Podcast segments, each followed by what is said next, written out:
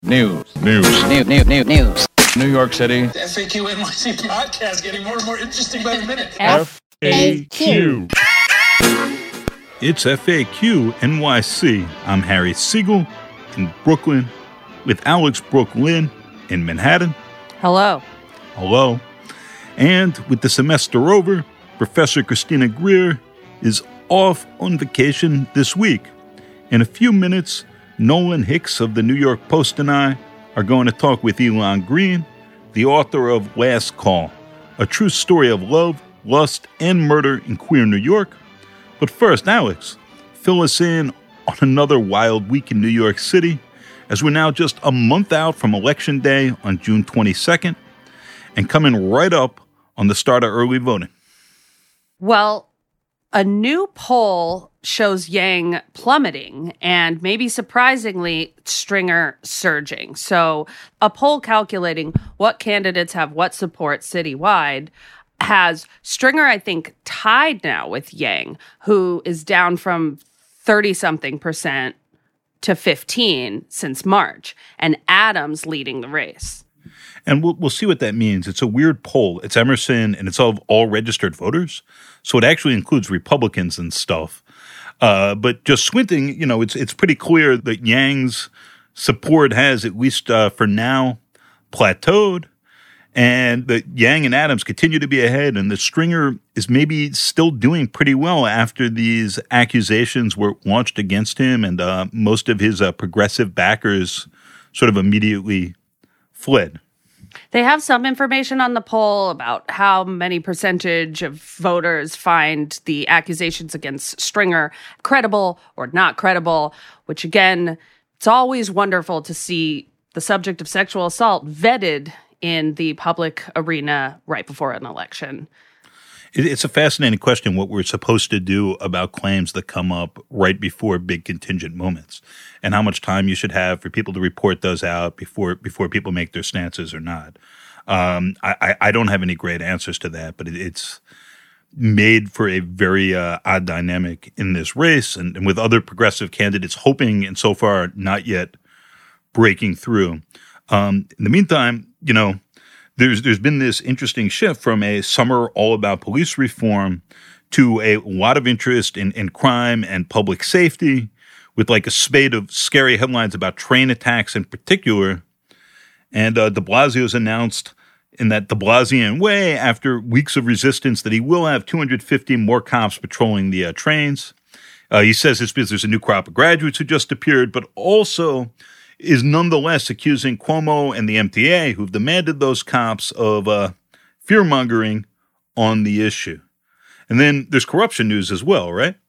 Right before we get to corruption news, I'm just wondering where his very opaque Thrive program is when it comes to the subway, since a large amount of the more public cases in the subway that are worrying people, the more violent cases, are centered around New Yorkers who have mental illness. So the fact that that's not even part of the conversation, and the opaque pilot program is still going on, but nobody really knows anything about it or how it's going, also is pretty interesting to me.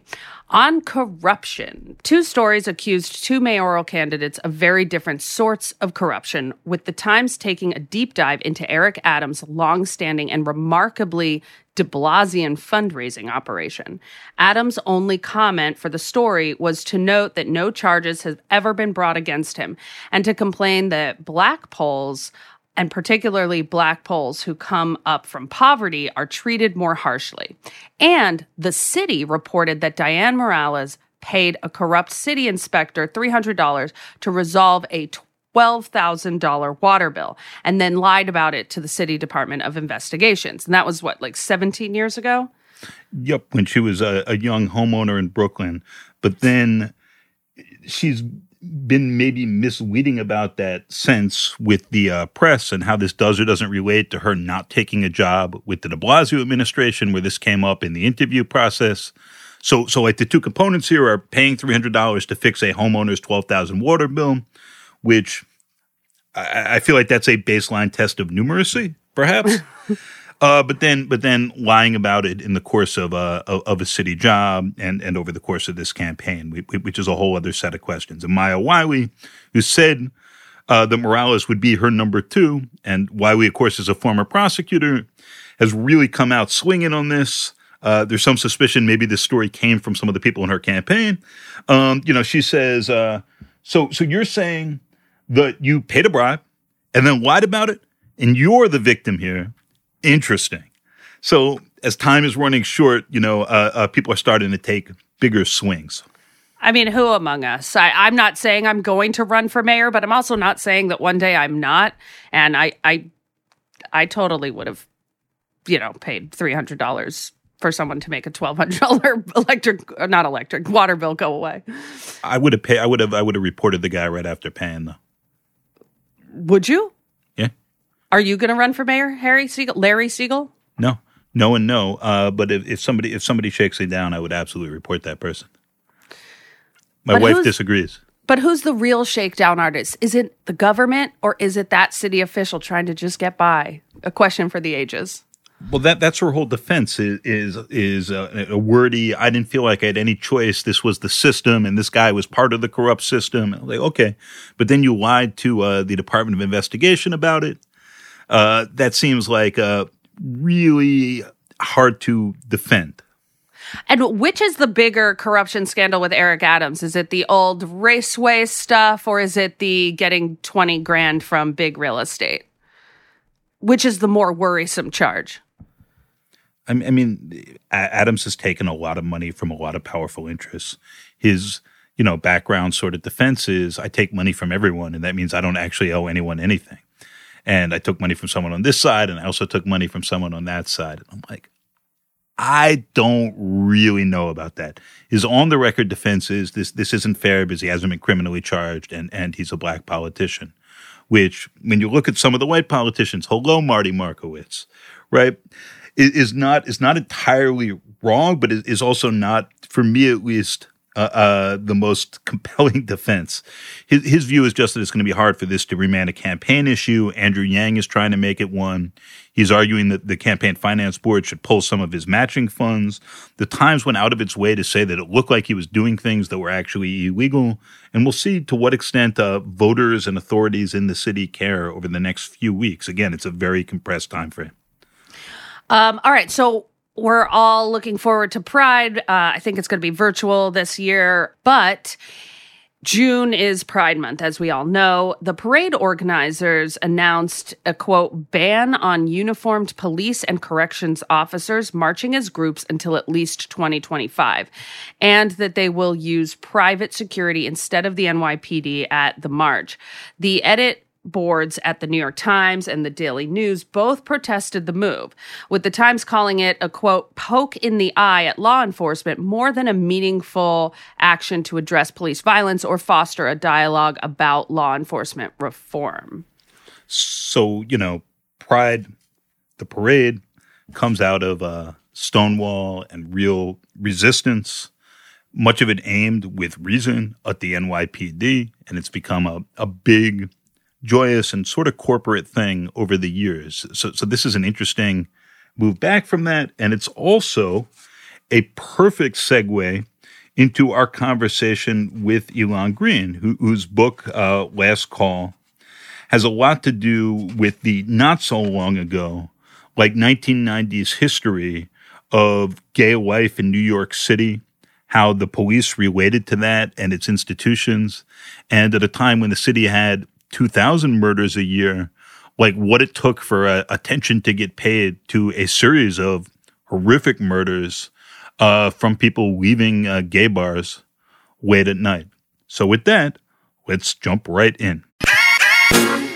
I'm Harry Siegel of the Daily Beast and the New York Daily News, here with Nolan Hicks of the New York Post, and joining us is Elon Green, editor at Longform, and the author of Last Call, a true story of love, lust, and murder in queer New York. Thanks Elon, for having me. Th- thanks for coming on and joining us. For those who haven't read it yet, and we'll, we'll dig in, and I strongly recommend, uh, will you tell us, please, just, just a bit about the book and what led you to this as uh, as the subject of your first book? Yeah, I mean, the broad strokes of the book is it's about uh, the murder of four men over a three-year period in Manhattan. They were picked up either at or around gay bars, and they themselves were either gay or presumed to be gay. And the book follows uh, the various investigations into their murders, uh, but is also about both the political backdrop of the city and the AIDS epidemic that was ravaging so much of the population. And can you just sort of take us through the sequence here, like when these killings happened, how long it took for the uh, killer to be found and then tried, and those parts, uh, so we get a sense of the uh, sort of stretch of New York we're we're talking about? Yeah, I mean, it it takes place over quite a span. Uh, the first murder in New York was in nineteen ninety-one. Uh, the second was in ninety-two, and then there were two in ninety-three. And then the case went cold for six years or so, which is not to say that there weren't other murders. They just, they weren't on the radar. And then finally, he was arrested in, uh, I believe, June of two thousand one. And then there was a tremendous gap, and he was put on trial in New Jersey in two thousand five and sentenced in two thousand six. So you have a good fifteen years uh, between the first New York killing and prison. And how, how big were these cases? Um, readers will, will come quickly to understand how they're linked, or what, why police understood that they were they were linked, uh, involving, forgive me, but like body parts in bags. And there, there, there's sort of moments where this seems like it's becoming a, a bigger story, and there's there's some tabloid coverage, or the mayor is talking about it, and then, then it just sort of sort of fades back into the background, even as you have these investigators who are who are looking. Yeah, I mean, uh, I think that the uh, the ebbs and flows of the coverage just speaks to some degree to the way the press viewed the victims. But I think it also s- says quite a lot about the tremendous amount of violence uh, and ho- you know the sky-high homicide rates of New York City in those years. You know, Duncan Osborne, the the great investigative reporter, said that you know your your murder was not going to be written about in those years unless you were uh, straight, white, and killed in Central Park. And I think that's probably only like a slight exaggeration. On the one hand, I think that this case Uh, deserved more coverage, particularly in New York. But on the other hand, if you have, what is it, one thousand nine hundred forty-five homicides in New York City in nineteen ninety-one, it's just simple odds. You, you, your murder is not going to get written about. Uh, you know, in, in hindsight, I, I think it might, so sort of a minor miracle that it was written about as much as it was. And you know, this book in a lot of ways are about people whose lives weren't fully part of the public record, that you have victims who weren't out in some cases, were living quietly and in a pre-internet world and, and city when, when a lot of this played out differently, when H I V and AIDS were creating more more political awareness, but but that this was a, a darker set of corners. And I'm curious how, in terms of your your research and digging in, you know, you try to engage. This is a book that is, seems in many ways much more concerned with the victims and their lives than with the murderer or just the uh, immediate crime procedural part. How did you work through that in terms of uh, finding people to talk to, finding uh, documentary sources, all, all the rest? And which parts of their lives were just were just absent, you know, as, as you were looking and, and, and trying to find out more about these people, where you could see the gap and not what was there? Well, I'll start with the second question first, which is about the third victim, Anthony Edward Marrero, who is a sex worker. And it was writing about his life that I encountered uh, the most obstacles. You know, there was very little known about him by the detectives. I could not find a single thing about him on Ancestry dot com. And if you know Ancestry dot com, you know that that's very strange. I think if I'm being honest about it, uh, the information that I was, you know, certain of about him, I'm less certain of now.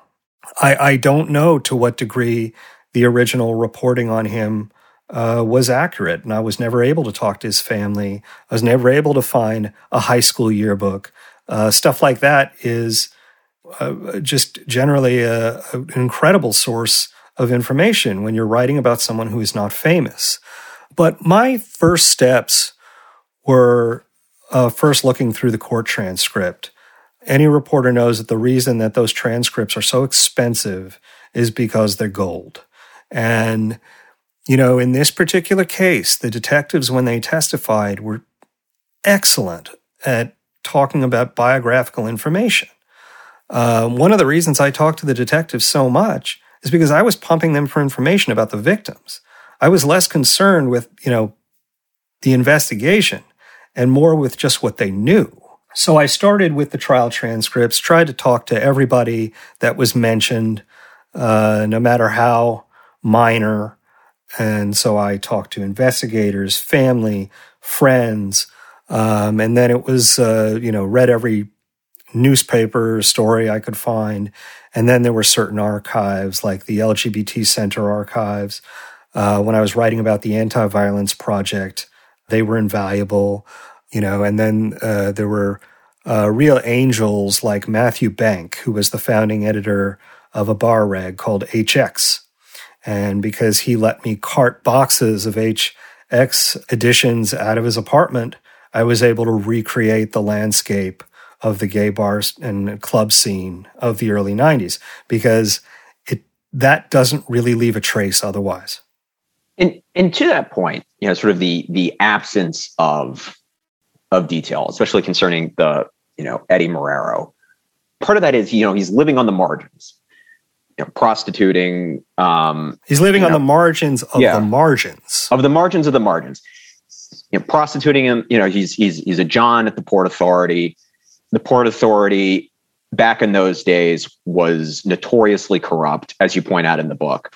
And, and it's not so much that there isn't, you know, typically, even when someone interacts with the criminal justice system, like there are little drips of information that you can get, right? Like a police report that has an address that has a last known, you know, or a police report that has, you know, some relative's contact information or some sort of, you know, brief biographical description of, of them or sort of of their interactions with the system. And in this case, you know, you searched diligently and came up with nothing. And I, I wonder how much of that is because of sort of, you know, those societal breakdowns where you had sort of law enforcement in a lot of ways sort of aiding and abetting everything going on at the Port Authority in part for their own gain. You know, I think that's part of it, but also part of it is that those records are sealed. Um, I mean, I know that Port Authority had uh, records of, of several arrests of, of Anthony, but, you know, possibly for good reason, they wouldn't give them to me. Mm-hmm. Uh, but they did acknowledge their existence. I knew they existed from the investigators because, as they told me, when they started investigating Anthony, their first stop was Port Authority. Right. Uh, and they they talked to the detectives there. It, it just about, if we just back it up again to sort of the Harry's point of like what gets covered and what doesn't get covered in a city that's clocking two thousand murders a year. Mike McElroy, the, the columnist, uh, Daily News at the time and previously for the Post, you know, gives. gives this set of murders this really great sort of tabloid moniker, sort of the sort of thing that would typically stick in the public's imagination and ensure, you know, it's the sort of thing that would that would be on on the, you know, on the front pages for weeks. Um, and it didn't. The Last Call Killer, which is a great name. And and it's sort of like, you know, you come up with this great name and it sort of, you know, gets shot, you know, into sort of a vacuum and it just doesn't really sort of touch anything and, and you never really sort of see it again. Did you get a chance to talk to reporters covering the case, and, and what did they tell you about? Obviously, Mike's not around uh, anymore, but what would did they have any sort of explanation as to sort of the how and the why? I mean, I, I did talk to some reporters who covered the case, but they weren't. It was like one off, so that you know they wrote their one story. Um, I think it was Ian Fisher who wrote the wonderful story for the New York Times. You know, but there was no follow up. Uh, he didn't cover the trial. Um, I think that was Damien Cave, you know, so I didn't really get a sense of why uh, the story did not stick. The kicker of uh, the McElroy column is uh, to that question. You you are the Last Call Killer, and no, you are not Son of Sam. You're not going to frighten the city the way Sam did unless you make a mistake and kill someone you think is gay. chop up one boozy Nebraska yahoo on his way outside of a Greenwich Village piano bar, and the city will belong to you. Yeah, Mike was correct in in a in a really uh, crass way. You know, I I think that's exactly right. I mean, one of the things that that Rick Unterberg, the piano player at the Townhouse, said to me uh, when I asked him about the degree to which the first two murders affected business, he said it, it didn't really. And I said, why? He said, because they were tourists, so nobody missed them. And, you know, that's an incredibly cold-blooded thing to say, but I also think it's accurate. And I think that's one of the differences between how the murders affected the Townhouse and how they affected the Five Oaks. As a step back there, will you tell us a bit about the uh, Townhouse and the Five Oaks and sort of the, the worlds both of those belonged in and how those have uh, moved since? They were really different worlds. Um, you know, the the Townhouse uh, was and still is on East fifty-eighth, and that's basically a residential neighborhood. I mean, if you're walking down East fifty-eighth, you could you could almost miss it. And that was a, a very popular bar for older men uh, seeking younger men and vice versa. And there was a very vibrant hustler scene. And it was also a popular bar among, you know, closeted older men who were in from out of town and wanted a place to go but not be in a, you know, quote-unquote gay neighborhood. Now, by by contrast, you know, the Five Oaks is Uh, down on Grove, and it's right into the thick of things. It's it's right near uh, Marie's Crisis and Duplex, and that had much less of a hustler scene. Uh, that was a sort of a kind of a warm and yummy place.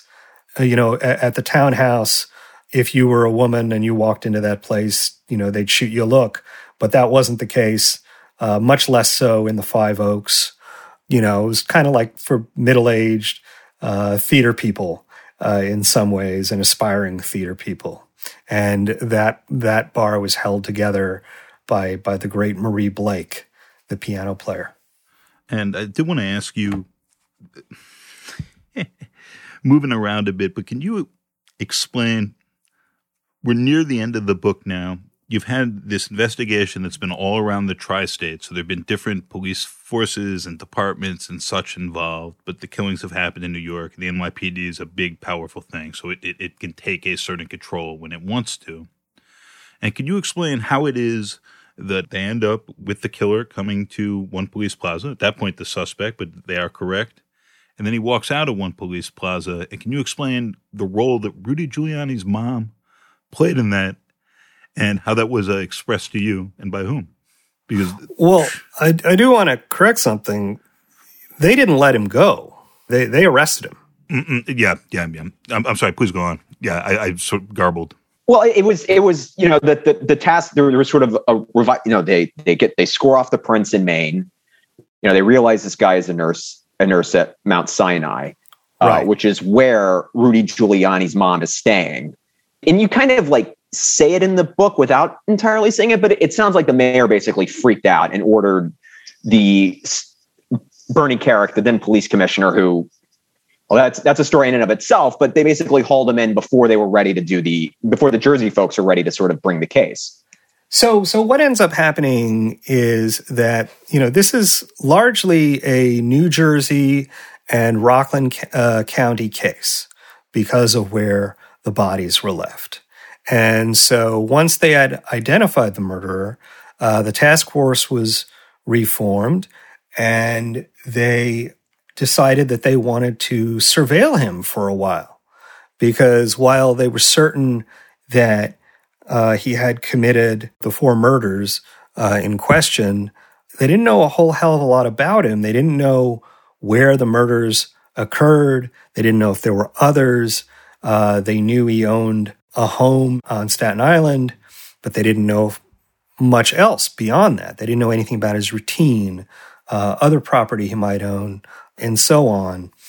And so uh, New Jersey and Rockland County, you know, got a buy-in from the N Y P D, And essentially that part of the investigation was turned over to the N Y P D, uh, who were, it was agreed, would surveil the murderer. And I, I believe it was like Memorial Day weekend or something when this was set to happen. And then out of the blue, the New Jersey detectives and the Rockland County detectives get a call saying that instead of surveilling him, the N Y P D has picked up the murderer, and he is currently sitting in a glorified conference room at One Police Plaza at headquarters. And it turns out that the story was that Helen Giuliani, uh, Rudy Giuliani's mother, was a patient at Mount Sinai Hospital, and Bernard Kerik, who was the police commissioner, basically made an executive decision and told his detectives to pick up the murderer and get him out of the hospital and arrest him.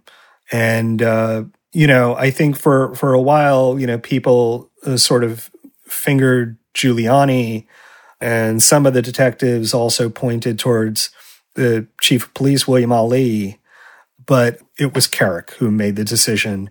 And I genuinely believe that Giuliani didn't have anything to do with it. Um, I think this was well below his pay grade. You know, Bernard Kerik is a toady, and he lives to serve Giuliani, as any reporters covered him would know. Um, and I think he just decided to get him out of there. And I, I had my own adventures with with Kerik reporting this part of the book. Did you want to hear about that? I'd like to hear a little. There's a footnote that uh, is very intriguing as, as to where those adventures may have gone on and off the record.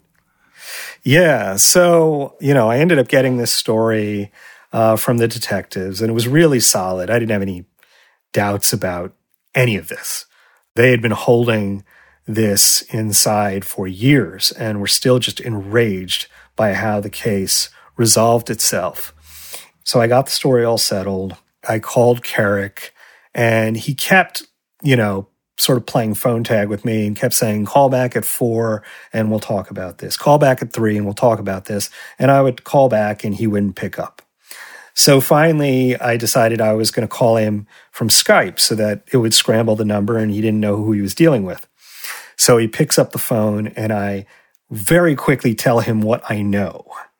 And that's what keeps him on. And he uh, starts to He either, he does two things. He both denies the account, but says, well, if it happened, I would know.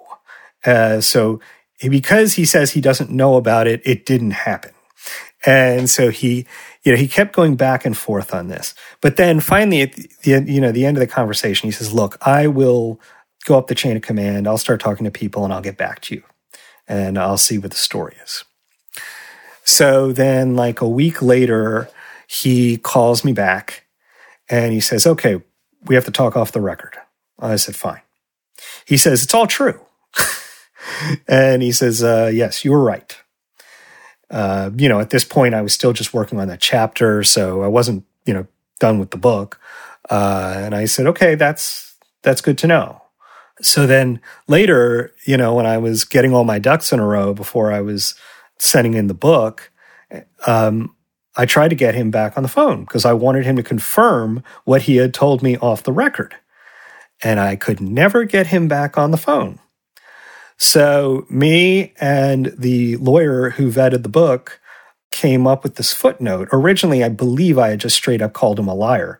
And the lawyer said I couldn't do that because Bernard Kerik isn't dead. Uh, so right right after that is, is is there's actually a passage that to me what like was the the very center of the the book just as a reader. Um, you know, these detectives are furious because they, they think that that this, this nurse, this killer, Richard, had killed dozens of men, and you right. In fact, they assumed he killed people wherever he went on vacation. And then I believe you're citing a, a Daily News account, right? Um, the questions we wanted answered, uh, we being the detectives here, uh, were: what has he been doing since nineteen ninety-three? Who does he associate with? Did he have a place upstate or in New Jersey under an assumed name? He could have led a whole separate life, and now we may never know about it. And that, that was just that, that this sort of one moment where, where the book is really focused on the victims and their lives until right there and very close to the end. And you have this sense of this this killer who has similarly a, a double life, only parts of which are, are visible in public records uh, or, or in sort of a common understanding. Um, and and it, it, you know, this is not the distant past. And it was just remarkable to me how, how, how shadowy people's lives, and particularly, you know, gay men's lives were at, at, at this point for all these reasons. Well, that's true. But also, I mean, I did have a pretty good sense of how he was spending his time because I was given um, a binder, about a four-inch thick binder that was prepared for the murder trial. And it was essentially a timeline of his life uh, using his personal calendar, his work calendar, his vacation slides, and seven or eight years of credit card statements. So that's why there are all sorts of like weird details about concerts he's gone to and the mileage on his car and motels that he stayed at for conferences. Um, but not any other people he may have killed. Right. But it does tell you, you can at least establish where he is to some degree at any given time. You know, and that was actually, that binder was one of the things that helped convict him because they knew that he was off, you know, on the days that the murders had occurred in the aftermath, you know, which is obviously circumstantial, but but but helpful in a trial. And it was it was very interesting to be in possession of something like that where I had all this, quite frankly, unsettling information about a private citizen. To if, if just to sort of do another micro question, and then I think we can sort of zoom out from there with with it. How did you get Linda Fairstein to talk? So I think I got her to talk in the way that I got a lot of people to talk. Mm-hmm. I was asking about something that was so specific that I think, I suspect no one had ever asked her about. And it's something that's positive. And I think that's why she agreed to talk. I mean, it also helped that, like, I don't like emailing people. And I don't like writing letters. So I cold call everybody. And I just called her cell, and she was out hiking, and she picked up the phone, and I explained why I was calling. And I think she felt like, okay, you know, nobody's ever asked me about this. Let's talk about it. And, you know, it was the same with William Bulger. Nobody had ever asked him about Tom Mulcahy. And I suspect it was the same with Robert Morgenthau. Nobody had ever asked him about the Anti-Violence Project. Yeah. And the gay panic defense and stuff like that. And I think that to some degree, it's some combination of the fact that I was writing a book and people get stars in their eyes about that when they're sources. But also, you know, if you're giving somebody a chance to talk about a topic that they've wanted to talk about for years but have never gotten the chance, they're going to jump at it. And I think that explains why a lot of people talk to me and not just the famous ones. And it, just to take that for a moment, it's, you know, for everyone who doesn't know, Linda Fairstein was the, the prosecutor for the Manhattan D A's office on the Central Park Five case. But before that, had been a high-profile prosecutor in the Manhattan D A's office for years. And sort of in that role as the head of the sex crimes division for the, for the Manhattan D A's office, was sort of the first city official really to take the idea of violence directed against gay and lesbian New Yorkers seriously, and was the first to really start to try and tackle sort of the gay panic defense.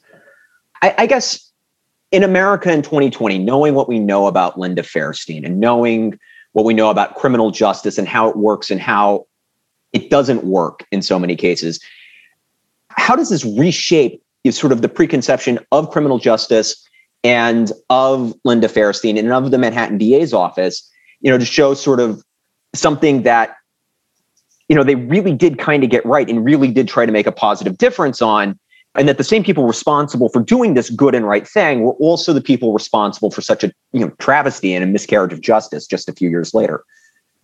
Yeah, well, I mean, I think the lesson is that sometimes deeply flawed, in this case, incredibly repulsive people sometimes get things right um, and are on the right side of certain things and are on the wrong side of a lot of other things.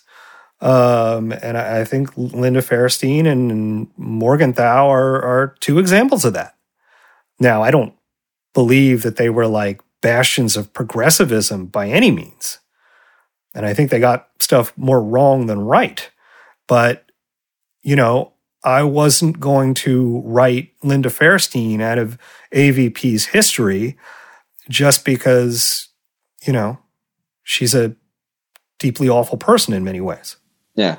It is, I guess, and just to sort of follow on that, it reads to me in a lot of ways that sort of the motivations behind taking anti-gay crime seriously were a lot of the same motivations that pushed them to make all those, or, or sort of the, the reasons that they made all those terrible decisions in the subsequent Central Park Five case, that they they had a violence problem, that these crimes were being reported, prosecutors want to bring cases, and not only do they want to bring cases, they want to w- win the cases they're bringing, right? And, you know, so everything that sort of pushed them to get it wrong, actually at basically the same time all this is unfolding, everything that pushed them to sort of get it so wrong in the Central Park Five case, the, the desire to win, right, is also kind of what pushed them to get it right in this scenario. And sort of the, the, I don't know, horse race isn't the right word for it, but like when everything, you know, it, it, there's, there's a nasty habit in life to chalk everything up as sort of wins and losses, and sort of, you know, applying that to the criminal justice system led to two radically different outcomes. One which benefited the city and the other which deeply divided and scarred it. No, I think that's exactly right. I mean, I don't think that they were asking uh, the Anti-Violence Project to tutor their A D As like Robert Kennedy Junior out of the goodness of their heart. They wanted to win, as you say, and it paid off.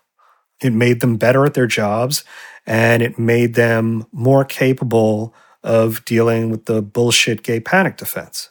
And and to, to that, but sort of to that larger point, let's sort of, and if if I can take a second here, Harry, to sort of frame that again, is sort of the situation in the city at that time. It's the mid to late eighties, it's the early nineties. The city's, you know, again, clocking two thousand murders a year. And you have sort of this, this environment and unfolding against sort of the, the city's crime epidemic. You have a community that's not only being frequently victimized by it and, and poorly served by the criminal justice system in the midst of it, they're also being poorly served by their city when it comes to tackling and to combating H I V AIDS. And I think the story does this really brilliant job of sort of intertwining sort of these two massive disservices to the city's gay population, and it sort of through this time and sort of weaves them into this narrative of this murder case, which is you have this sort of never-ending sort of threat of of violence, right? Whether you're walking home from the bars in Chelsea, which had not yet gentrified at that point, and which was, you know, a pretty dangerous neighborhood still. And then, but every step in your life as a gay man, there is some terrible risk, right? There's the there's the public safety risk, and then there is sort of the public health risk, and the sort of twin those two together and sort of drop it, you know, sort of in, in to use these four murders as sort of the backdrop for these for these twin crises, I thought was was, was a brilliant decision. And I, I'm sort of curious, and I guess, is it just one of those things? So they keep coming back to like, how do you have a killer? How do you have a tabloid moniker like Last Call Killer and nobody pay attention? And to me, the, you know, sort of the, the answer seems to be that there are sort of larger societal forces at play, but also sort of that against sort of this constant backdrop of death, that getting someone to care about any particular death might have just been damn near impossible. Yeah, I think so. I mean, I just remember how shocked I was when I first read about this case. You know, it was four or five pages into a story in The Advocate in the mid nineties. Uh, it wasn't even the focus of the story. And I just could not believe that I hadn't heard of it. And then once I figured out what the case was, I couldn't believe that other people hadn't heard of it. I mean, it's crazy. And the thing is, is that I thought it was crazier the more I worked on it. Like, I, I was amazed at where the story went for me between the time I wrote the proposal and finished the book. I, you know, I could not have it expected that, you know, I would have been on the phone with uh, William Cohen or, I'm sorry, who was the, the famous graphic designer of New York Magazine? Uh, I Love New York, you know. Um, you know, just the the spectrum of of people involved in this in in small and large ways was was otherworldly. And I think it really gets to sort of the idea of sort of how this can only happen, whether it's the, you know, the indifferent response to the AIDS epidemic, whether it's the sort of indifferent response in many quarters to the to the violence afflicting L G B T New Yorkers. And it, it can only sort of happen, right, in in marginalized communities.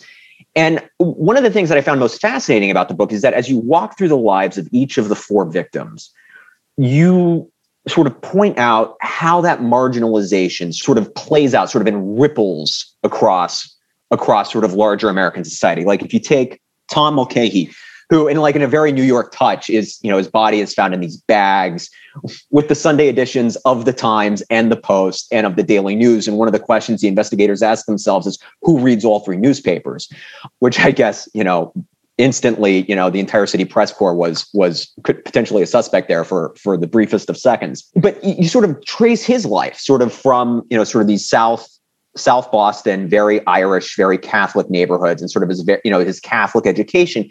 And at various points, sort of how his life ends up touching, um, maybe that's a bad choice, sort of, sort of interweaves and sort of intersects with the pedophile pre-scandal that would end up bringing bringing down the Catholic Church in Boston, where he went to high school with a who with a guy who would become the top aide for Bernard Law, the cardinal, the disgraced cardinal from Boston, and just sort of like how, you know, sort of the marginalization, everyone being in the closet, everyone refusing to take it seriously, mean, you know, sort of just kept exploding in in sort of different scandals that would end up shaking sort of the very foundations of extraordinarily powerful institutions in America. Yeah, I mean, you could argue that that's a direct result of the systematic oppression of homosexuality. It was uh, just incredible to me to see those ripple effects. And, you know, when I was looking through the yearbook of B C High for the first time, and I saw those names, I, I couldn't believe it. Because it's not like anybody was telling me about this, about that class. And I just happened to see the name James Porter, and I knew the name, and among other names. And it was, it was like seeing this massive piece of, of undocumented history just kind of sitting there, and the threads had never been uh, tied together. And it was just incidental, you know. Do you think it takes...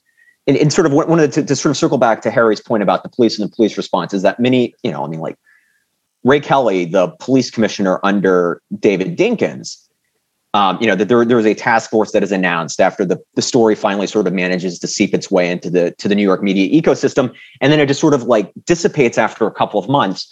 And to get back to sort of like these ripple effects and the marginalizations, right? You have like, you know, the most of the violence is taking place in the precincts that cover Chelsea and the West Village. The cops don't really care. They don't take it seriously, or on their, they're on the take from the Johns. They're on the take from the, the bars to sort of turn a blind eye to all of it.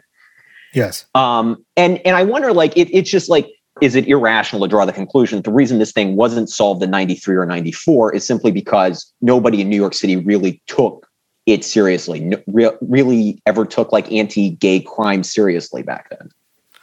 I think that's part of it. I mean, you know, when I was writing it, I took a fairly generous view of the investigation. You know, my my assumption was that it wasn't ever going to be solved unless that ambitious, wonderful fingerprint uh, analyst in Maine had put those fingerprints into APHIS, uh, and and there had been those pristine prints from nineteen seventy-three that were a match. But, you know, she read the book, and she was livid. She said, why did these guys not solve it back in ninety-three? They had enough information. And I don't think she's wrong. I think if they had pushed the Staten Island angle harder, they would have had him. I mean, because they did have his file, you know? They had his name from, from Mount Sinai. Uh, they had asked specifically for male nurses who worked at Mount Sinai, who lived in Staten Island. And I'm sorry, but that's not a huge pool of people. And Had they sent out detectives to interview all of them, things may have turned out differently. I'm going to ask you as a, a close just about uh, your, your experience as a reporter, and but also as a like a straight guy in Long Island being in these gay bars, and that's sort of where the book ends, if you want to pick that up. You know, I I had such a blast going to the different bars. I have to say that in the years when I spent time in bars, in my single days, it was never relaxing. Uh, you know, you always feel like you have to, you know, be on your game, and you kind of feel a little bit like a performing monkey. And I never felt like that when I was working on the book and going to these bars. It was, it was weird. Even though I was, re- you know, reporting for the book, it was also like one of the first few times I could like relax. It was, uh, I loved it because I'm just sitting there and listening to the piano and uh, sometimes talking to people, sometimes not. It was a pleasure. And, you know, more often than not, as often happened working on the book, I was presumed to be gay. And if I was asked, I said no. But I also, you know, didn't go around telling people I was straight. If people wanted to buy me drinks, I let them. Uh, you know, anything to keep them talking. But yeah, it was it was one of the more wonderful aspects of of working on the book, was just being in those actual spaces. To that point, why did you find it? Why do you think you found it relaxing in a way that you didn't necessarily find a, a straight bar, other than just being at different points in your life? I think it was something about just enjoying the ambiance without feeling like I had to be an active participant, if that makes any sense. I wasn't pursuing anybody and nobody was pursuing me. And I could just drink and chat and listen to the piano. And what more could you want? And then the, the book ends with you at the uh, at the townhouse. And you're talking to a piano player there, saying it's this bar for younger men who are into older guys and vice versa. And now some of those younger men have, have sadly become the older guys. And at the same time, the townhouse, I think, had been part of this whole loop, like uh, in the East fifties, around East fifty-third Street. And, and now it's the uh, the one remaining place there, which is like that, that one artifact of a bigger era in a way that, that, that sort of reflects, I think, a bunch of what comes before in the book. Yeah, and it is uh, kind of remarkable uh, to see the townhouse as the last man standing. And, um, you know, Mitch Kahn, who was the, the piano player I was talking to, great piano player, uh, he's he's right. You know, it's it's been enough time since uh, the townhouse opened in nineteen eighty-nine that the young guys are the old guys, and, and the roles are reversed. And, and I think there's something uh, very poignant about that. Especially in a community where there weren't many folks sort of from that who made it to this, to this point. Yeah. And that was, uh, I'm, I'm actually glad you bring that up, because that was something that was on my mind um, the entire time I was working on this book. Because anytime you work on a story or a book that takes place, you know, decades ago, you're always aware of what sources are available. And in this case, so many guys just didn't make it. Yeah. And, and, you know, I was, I was aware of that every day. Uh, either people would volunteer the information, or I'd say, you know, is so-and-so still around? No. And you'd know exactly why. It, it, it remains just entirely unspoken, too, which is sort of ex- extraordinary in a lot of ways. Yeah, but, and also, but, you know, and and just to take it one step further, I think that's why a lot of that history stays lost. There's just no one around to tell it. Did, did you, do you think you found it, I don't know if reporting it is easier or whatever, but it just, just sort of, you know, Gay Talese has this great quote about how, you know, if you try to fit in, nobody will trust you and nobody will, will talk. But if you, you know, show up like you're a Martian, everyone will just open right up. Do you think that sort of being the straight guy from Long Island sort of, you know, and, and, and that is, that is you. I mean, did, do you think that made it, do you think that made it easier or open doors in ways that, you know, it, it might not have otherwise worked, you know, sort of being the total outsider? Sometimes it did, sometimes it didn't. Uh, mm-hmm. I think oftentimes I didn't, uh, I'm not sure if the rest is the right way to put it, but I didn't like present as the straight guy from Long Island. Um, but being the straight guy from Long Island yeah. uh, certainly helped when I was talking to detectives. Uh, yeah. They couldn't presume that I had an agenda. Uh, and oftentimes the fact that I was the straight guy from Long Island was helpful because it was sort of a curiosity. Uh, people would sometimes directly ask me, why do you care about this? Um, I had detectives ask me if I was gay, uh, just to try to explain to themselves why I cared about this. And I would say no. Um, so it was co- kind of amazing the degree to which it was not really ever an impediment. I think that caring about the case and the fact that so many of these people hadn't been called by a journalist in decades went for quite a lot and a long way. And I think that it, you know, sort of uh, overpowered uh, any doubts that people might have been, might have had uh, because I'm not gay. You, uh, thank you so much for taking a, a solid hour with us to talk about the book. Again, it's Last Call, a true story of love, lust, and murder in queer New York. It's quite a read, and uh, I hope everyone listening picks it up, and uh, really appreciate your time and insight here. Thank you. Thank you, and uh, thank you for having me. Thanks, and thanks for having me, Harry. F A Q. F A Q N Y C is a production of Racket Media and a proud member of the Brick House Cooperative. Check us out on the brick dot house. We are hosted at the McSilver Institute for Poverty, Policy, and Research at N Y U and recorded this week from Manhattan, Brooklyn, and Suffolk County. A special thank you to our guest this week, Elon Green, and the guest interviewer, Nolan Hicks of the New York Post. Tell us what's good and what's not, but just the fact, that's one word, just D A F A Q at gmail dot com. Be safe. Be good, be kind, and we'll talk to you again next week.